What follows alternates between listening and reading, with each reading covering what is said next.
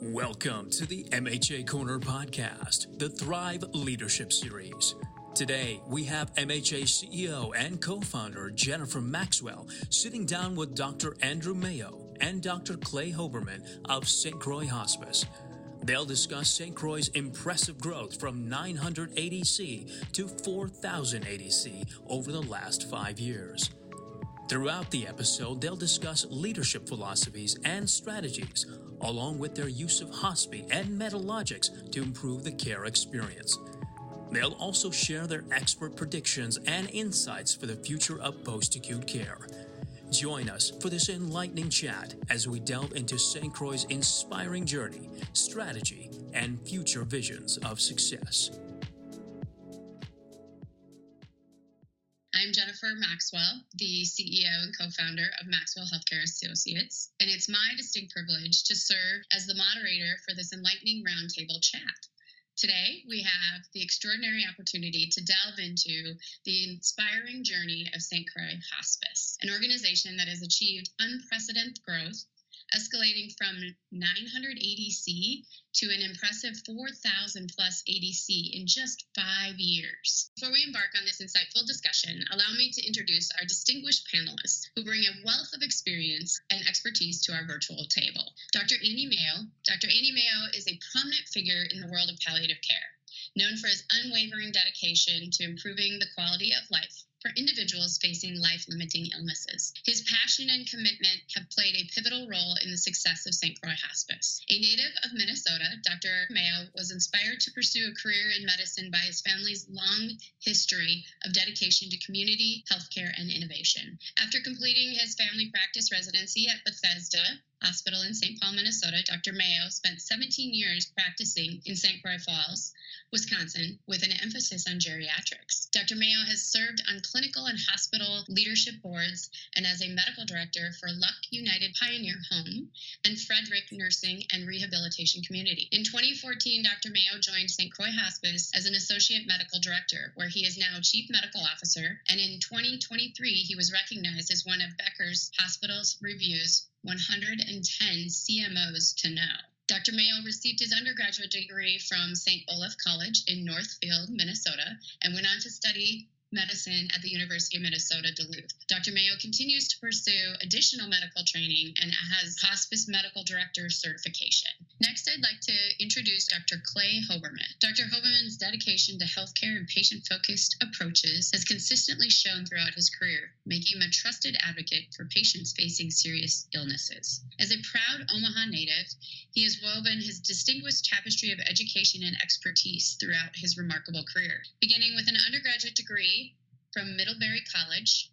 He then moved on to pursue his doctorate of orthopedics from Kirksville College of Osteopathic Medicine. He then committed his excellence to his completion of a rigorous physical medicine and rehabilitation residency at the University of Missouri. Following this, Dr. Hoberman's dedication over the past 16 years to practice of palliative medicine and hospice, showcasing his versatility in inpatient, outpatient, community based settings, and hospice settings.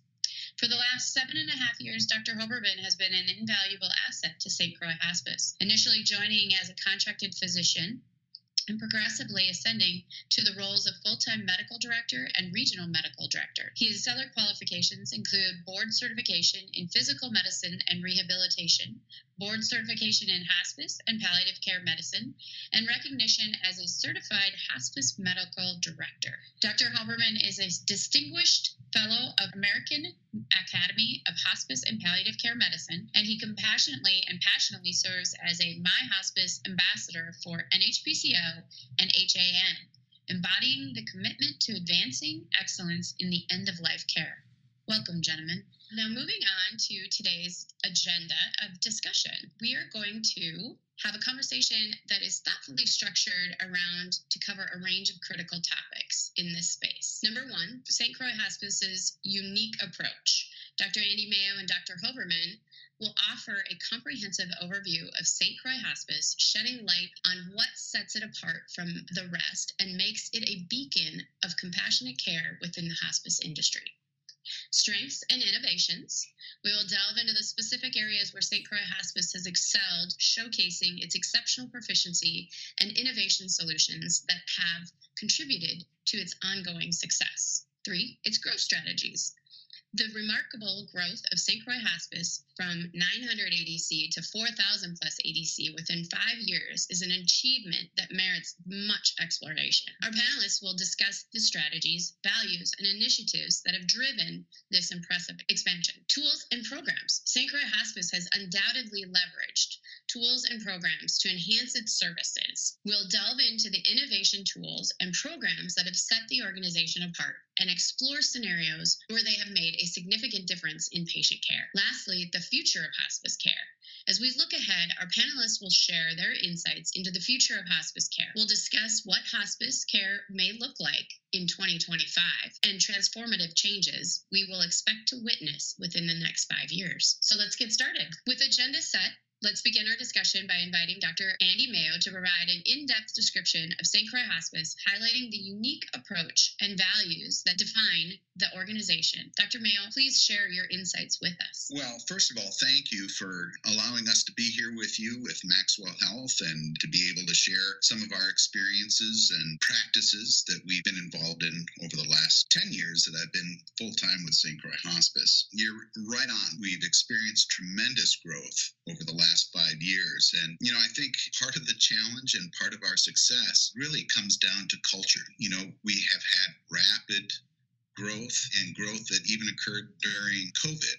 That attention to culture is a very difficult, but I think extremely important part of what allows St. Croix Hospice to continue to grow even through challenges. My great grandfather, who was one of the Mayo brothers, had a guiding principle, and that was the best interest of the patient is the only interest to be considered. And when I was first asked to come on board with St. Croix Hospice, having practiced initially as a hospice physician on my days off when I was a family practice physician working with St. Croix Hospice, it became truly evident to me that St. Croix Hospice carries those same values. And throughout the organization, from leadership all the way down throughout the organization to the hands on caregivers, that philosophy of the best interest of the patient is the only interest to be considered really permeates our organization. And I think that's one of the things that we keep true to our hearts in delivering hospice care in our endeavor to be the best hospice provider out there. I think, you know, the other thing that we've really concentrated on, and we may talk about this further in other sections, is our commitment to the Midwest in our growth at this point in time. We're limited ourselves so far to the Midwestern states, and we've largely just grown organically. And I think that uh, that focus on you know where our home is is important as well in our success and we've largely been asked by communities uh, bordering us as we've been providing care to come into their communities when they've heard about what we're doing close by and to provide that same level of service where their residents are. Thank you, Dr. Mayo, for providing us with that understanding of St. Croix and their unique approach to how they've kept things growing as well as discussion of culture and home and the patient being of the most and only interest to what you're doing. So now let's turn our attention to Dr. Hoberman and delve into some strengths and the innovations that have propelled St. Croix Hospice to the forefront of hospice care industry. Dr. Hoberman, the floor is yours. Thank you very much, and we're very proud of the work that St. Croix does and the growth that we've experienced. And so, any opportunity to discuss that and share that is exciting to us. So, thank you for that. Um, I would like to echo, similar to what Dr. Mayo said, our biggest strength is our people and uh, not to be trite in that statement, but I fully believe that that's our biggest strength.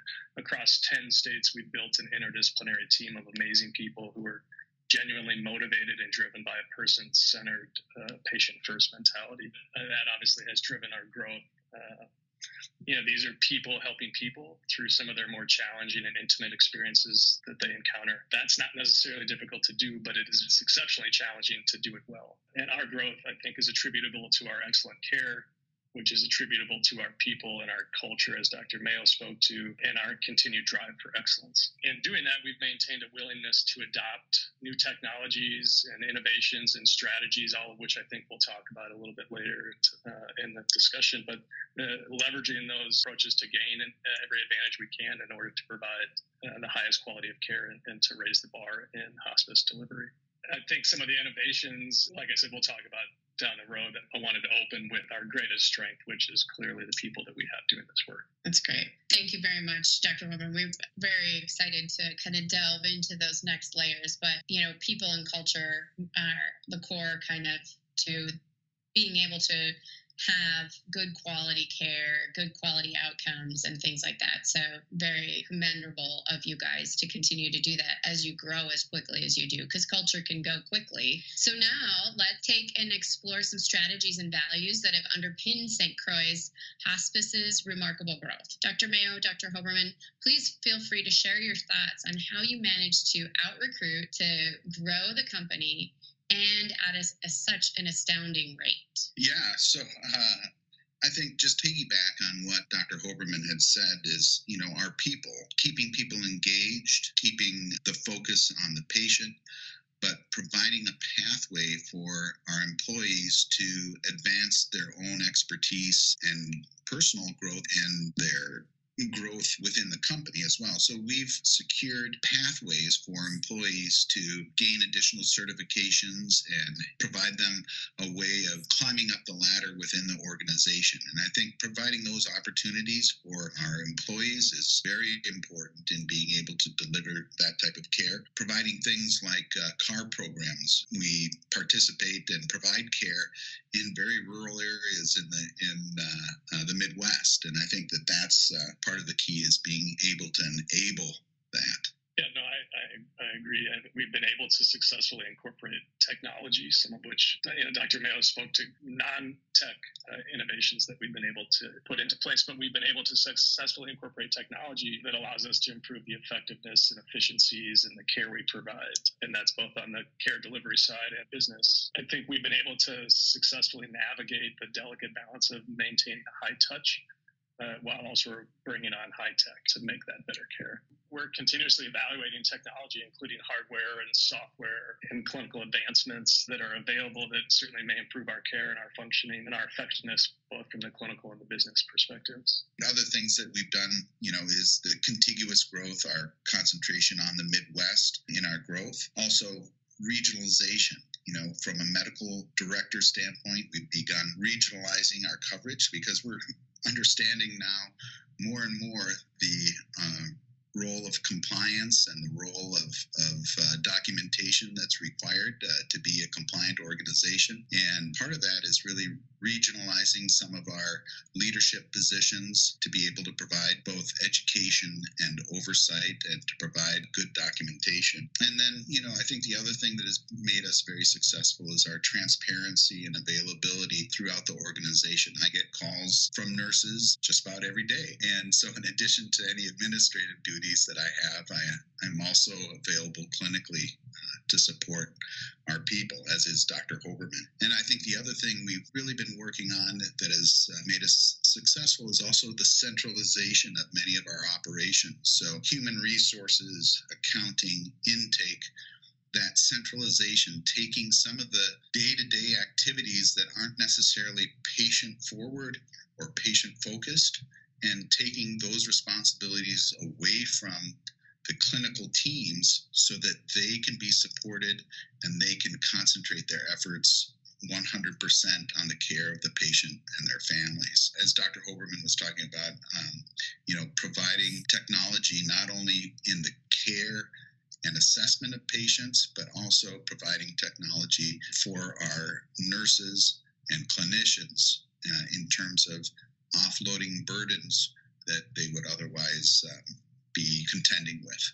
Could just kind of expand upon that regionalization and centralization that Dr. Mayo spoke to, which, which I really think has been an excellent approach that has, has allowed us, as he said, to, to do the things that we're able to do. And we're regionalizing uh, physicians and nurse practitioners We've regionalized our triage phone uh, phone calls. We've regionalized our HR and our intake. All of those both clinical and administrative tasks, and really with the goal of diminishing the regulatory and administrative burden on the local branches, so that they can go out and care for the patients, which is which is the reason they exist, right? And so, uh, in doing that, we recognize that we're caring for patients across a wide swath of cultural differences, right? I mean, you have a large urban center in the Twin Cities uh, which has a very different flavor and culture than Moberly, Missouri, uh, as an example. So I think taking some of those tasks out of the branch has allowed the branch to maintain that local uh, culture and flavor. What that also has allowed us to do is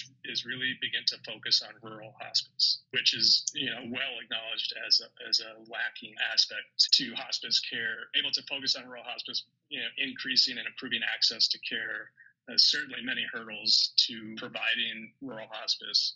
Uh, but we welcome the challenge and we've jumped at the opportunity to raise that bar. And some of the programs that Dr. Mayo has spoken to beyond the centralization and regionalization has allowed to get out into the rural community to provide boots on the ground care there. Very insightful. Thank you both. Next, we'll delve into some of the innovation, the actual tools, and the named programs that have contributed to St. Croix's hospice's success. Dr. Mayo, Dr. Hoberman, I invite you to share the details of these tools and the programs and help us provide some insight into how they've positively impacted patient care. Yeah, so, you know, I think innovation and the acceptance of technology is very important to growth and to good patient care. My great grandfather, actually, my great great grandfather, Dr. William Worrall Mayo, who came over, over originally from England, started his own small practice in Le Sueur, Minnesota. And at one point in time, because he felt it was so essential for his patients' uh, care, he actually mortgaged his house to buy a microscope, which at that point in time was leading edge technology. And uh, of course, he got approval from his wife before he mortgaged the house. But that same spirit of early adoption of technology and incorporation of that to better serve patients is at the core of what we do at St. Croix Hospice. By investing in tools such as, you know, home care home base itself, sort of the Cadillac of electronic medical records, we've invested in programs such as nVoq, which help to provide voice to text to eliminate those burdens of documentation that can, you know, literally take hours and to cut down that time so that more of the nurses and clinicians' time can be spent hands on with patients. We've utilized machine learning and artificial intelligence tools such as Muse, which to me has been a wonderful opportunity and experience to see technology impact our care plans so that we can provide significant and crucial care at the right time for patients at the most critical times in their life and transition. And so that technology um, helps not only our nurses be in the right place at the right time, but also improves the experience for the patients and families in, in that difficult time. Dr. Hoberman, I think, can provide some insights on some clinical tools that we've been utilizing as well. The Macy catheter is something that we're very excited to be using as well. Yeah, I think before we move on to that, I do want to just mention or speak a little bit further about one of the tools that Dr. Mayo mentioned, that being Muse, the predictive analytics software that I found to be dramatically clinically useful. Uh, we're sitting on troves of data as a field, haven't necessarily done much with that data or known what to do with it. And and Muse is an excellent uh, utilization of that data. Muse is really combing home care home base or our medical records looking for both uh, subjective and objective signs that signify more of an immediate end of life. And how that tool is utilized is not necessarily to take any clinical judgment out of the hands of the staff on the ground, but absolutely to highlight to say, hey, this is what the data is showing what the chart is showing. This might be somebody that may be moving towards the immediate end of life with the goal of increasing visits and, and increasing uh, hand holding and making sure we're present at that most vital time of this person's trajectory and passage. So that has become a very significant tool in allowing us to do partly do what we do. And so I don't want to overlook the meaningful use of that. When we look at clinical technology, right, I mean, Dr. Mayo mentioned the Macy catheter, and I would say it's not high tech by any means. It's a tube, and it's, it's a rectal tube for those that are not aware. And It's really micro enema medication delivery. It's dramatically changed my approach to patient care in the sense that previously I think that most of us would not look at rectal administration of meds as something that meets people's quality of life goals. However, we go back to the rural hospice thing. This is a tool that nurses keep in their trunk available the moment they decide and we decide as a team that it's the right thing to do. It has significantly replaced a lot of our subcutaneous or IV medication our PCAs and things like that, where even in an urban settings still may take us three to four hours to get all those pieces in place. We can utilize the Macy catheter within 10 or 15 minutes. And what we've seen is we've gotten clinical improvements, symptom management achievement in time frame measured in minutes rather than hours or days. And so it has changed the way we've approached some symptom management. It's been a great tool. So I think you know we're always on the lookout for things that are going to improve the care that we deliver, and the feedback from that tool has been significant from the nurses who have utilized it to families and patients that have experienced it. Contrary to my beliefs previously, it has not increased anybody's burden. We've not disrupted anybody's comfort. We've actually achieved quite the opposite with an intervention that I think lots of us reflexively believe maybe not the right thing to do as I listened to Dr. Hoberman talk about the Macy catheter and what we talked about with uh, Muse and nVoq and Home Care Home Base, I think it's very appropriate. The term time is of the essence. In hospice, that is very true. Time is of the essence. And we have one chance to do hospice right for patients and their families. And these tools, these technologies, and these clinical advancements all help in providing paying special attention to time, either by cutting down the amount of work and time that a nurse or clinician needs to spend documenting, or whether it be being there at the right time for a patient, or whether it is providing timely symptom control for patients through the use of the Macy catheter. All these technologies uh, help to improve the time that we spend with patients and how we spend the time with them.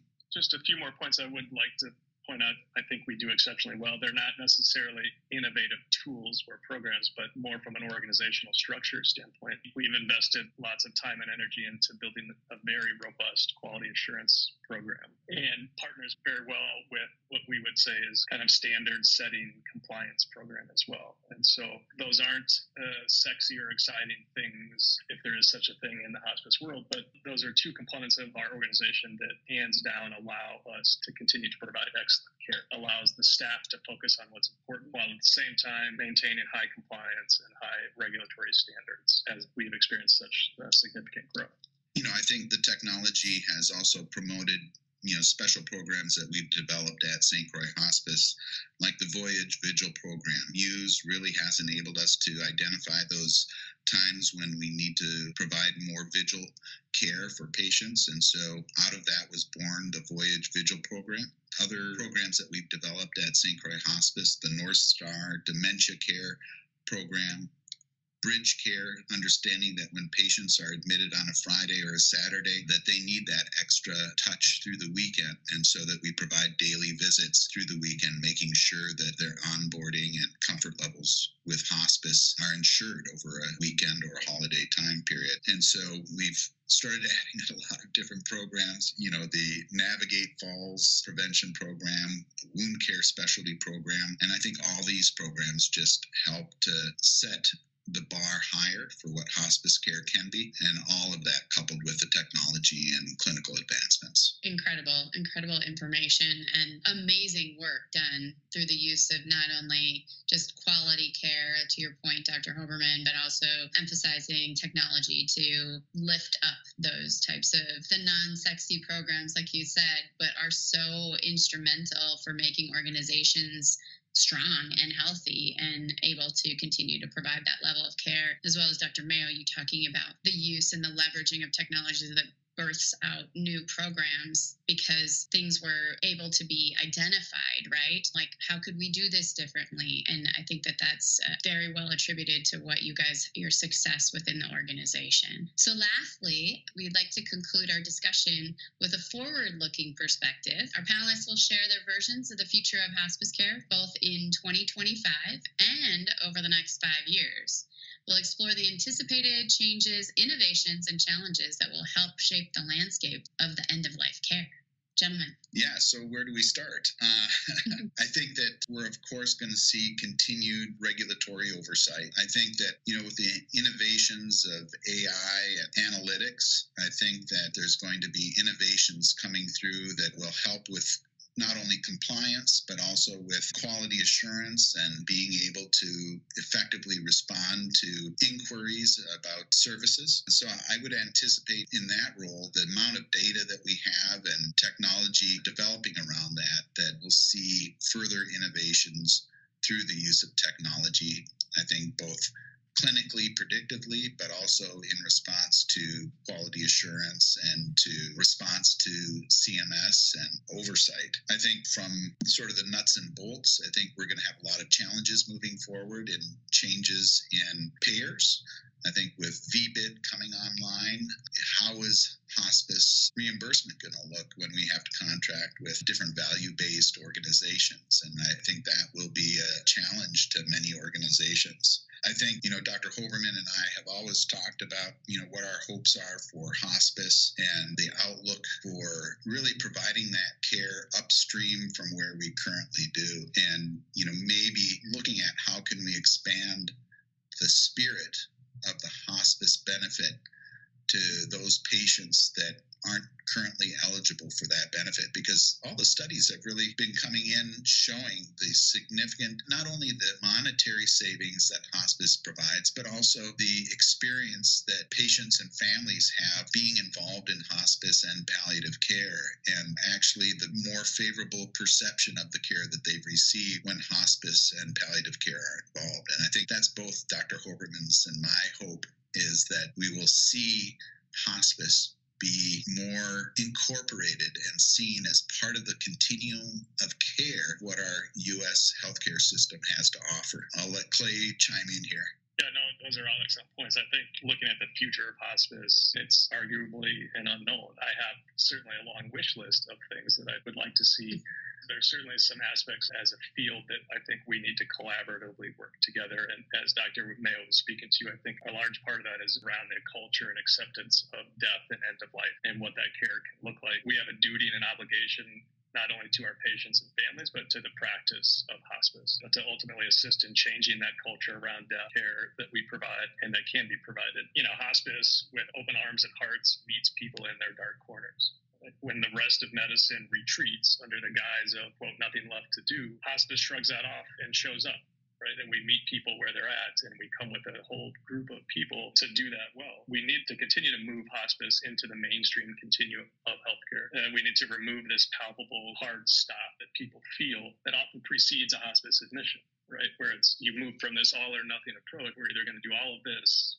or none of this and then that's hospice. And I, I, think that is an ineffective or inappropriate way to use that. And I think, again, it comes to the culture and acceptance of end of life care. You know, as Dr. Mayo talked about VBID and value based approaches, you know, you can look to hospice as the OG of value based payment, right? Since our inception 40 years ago, we've been paid on a per diem basis. We've had to learn how to take set dollar amounts and care for patients in the best way possible. I think we've done that really well, but that payment model has forced us to do more with less, to be more innovative, as we've been speaking about, and to be very future focused. I think there is certainly a regulatory disconnect between payer and patient care, right? I mean, essentially, at some point, we get audited to death, and it's really overlooks the point of what we're doing, and that is providing human, patient centered care at an intimate part of life. I would love to see hospice move into the world of an acceptance like OB is accepted, right? We don't question whether we should get OB involved at the beginning of life. I don't think we should question whether hospice should be involved at the end of life. It's good, holistic care. And so I think we need to continue to do things that move the culture in that direction from a kind of a bulleted things that I would like to see. I think number one, concurrent care is an invaluable approach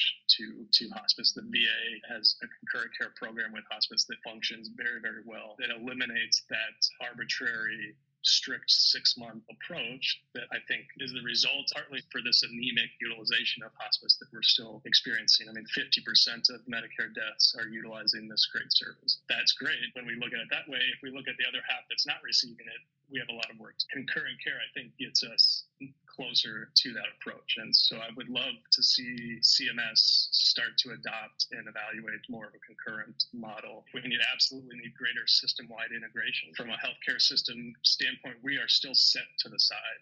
We're carved out, and because of all the things we've been talking about, we're seen as this distinct, separate entity rather than part of the continuum of healthcare. And culturally, I think again that's an uphill move, but but we're getting there. I think we need more involvement in the advocacy world, as Dr. Mayo talked about from a regulatory standpoint. Those of us who do this work are very focused on improving program integrity, and that's a whole different discussion that we can save for a later date. But those are some of the things we need to work for. I think we need to better define what palliative care is so we can better define what hospice is and how we utilize all of these similar but somewhat different aspects of our healthcare in that spectrum. And again, like Dr. Mayo mentioned and we spoke to earlier, I think we need to utilize data. We've been slow to incorporate that in the hospice world because it just feels a bit cold in the world that we're working under. But as Muse has shown us, that data is invaluable and we can learn to be high tech and high touch. And that allows us to be better and provide better care, which is really ultimately what we're here to do. Wonderful. This has been a very, very enlightening hour or so here with the two of you. I really, really appreciate the time and want to say thank you all for joining us in this enriching roundtable chat. Look forward to continuing robust and engaging discussion about the journey, the strengths, the innovations, and the tools, and the future of St. Croix Hospice. Thank you both. Well, thank you so much. It's absolutely been our pleasure to be here. Yeah, thank you, Jennifer. Thank you, and Maxwell Health for allowing us to share a part of our story.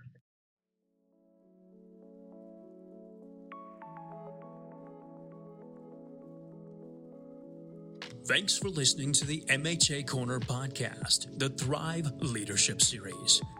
If you'd like to learn more about Maxwell's strategic solutions, visit us at maxwellhca.com.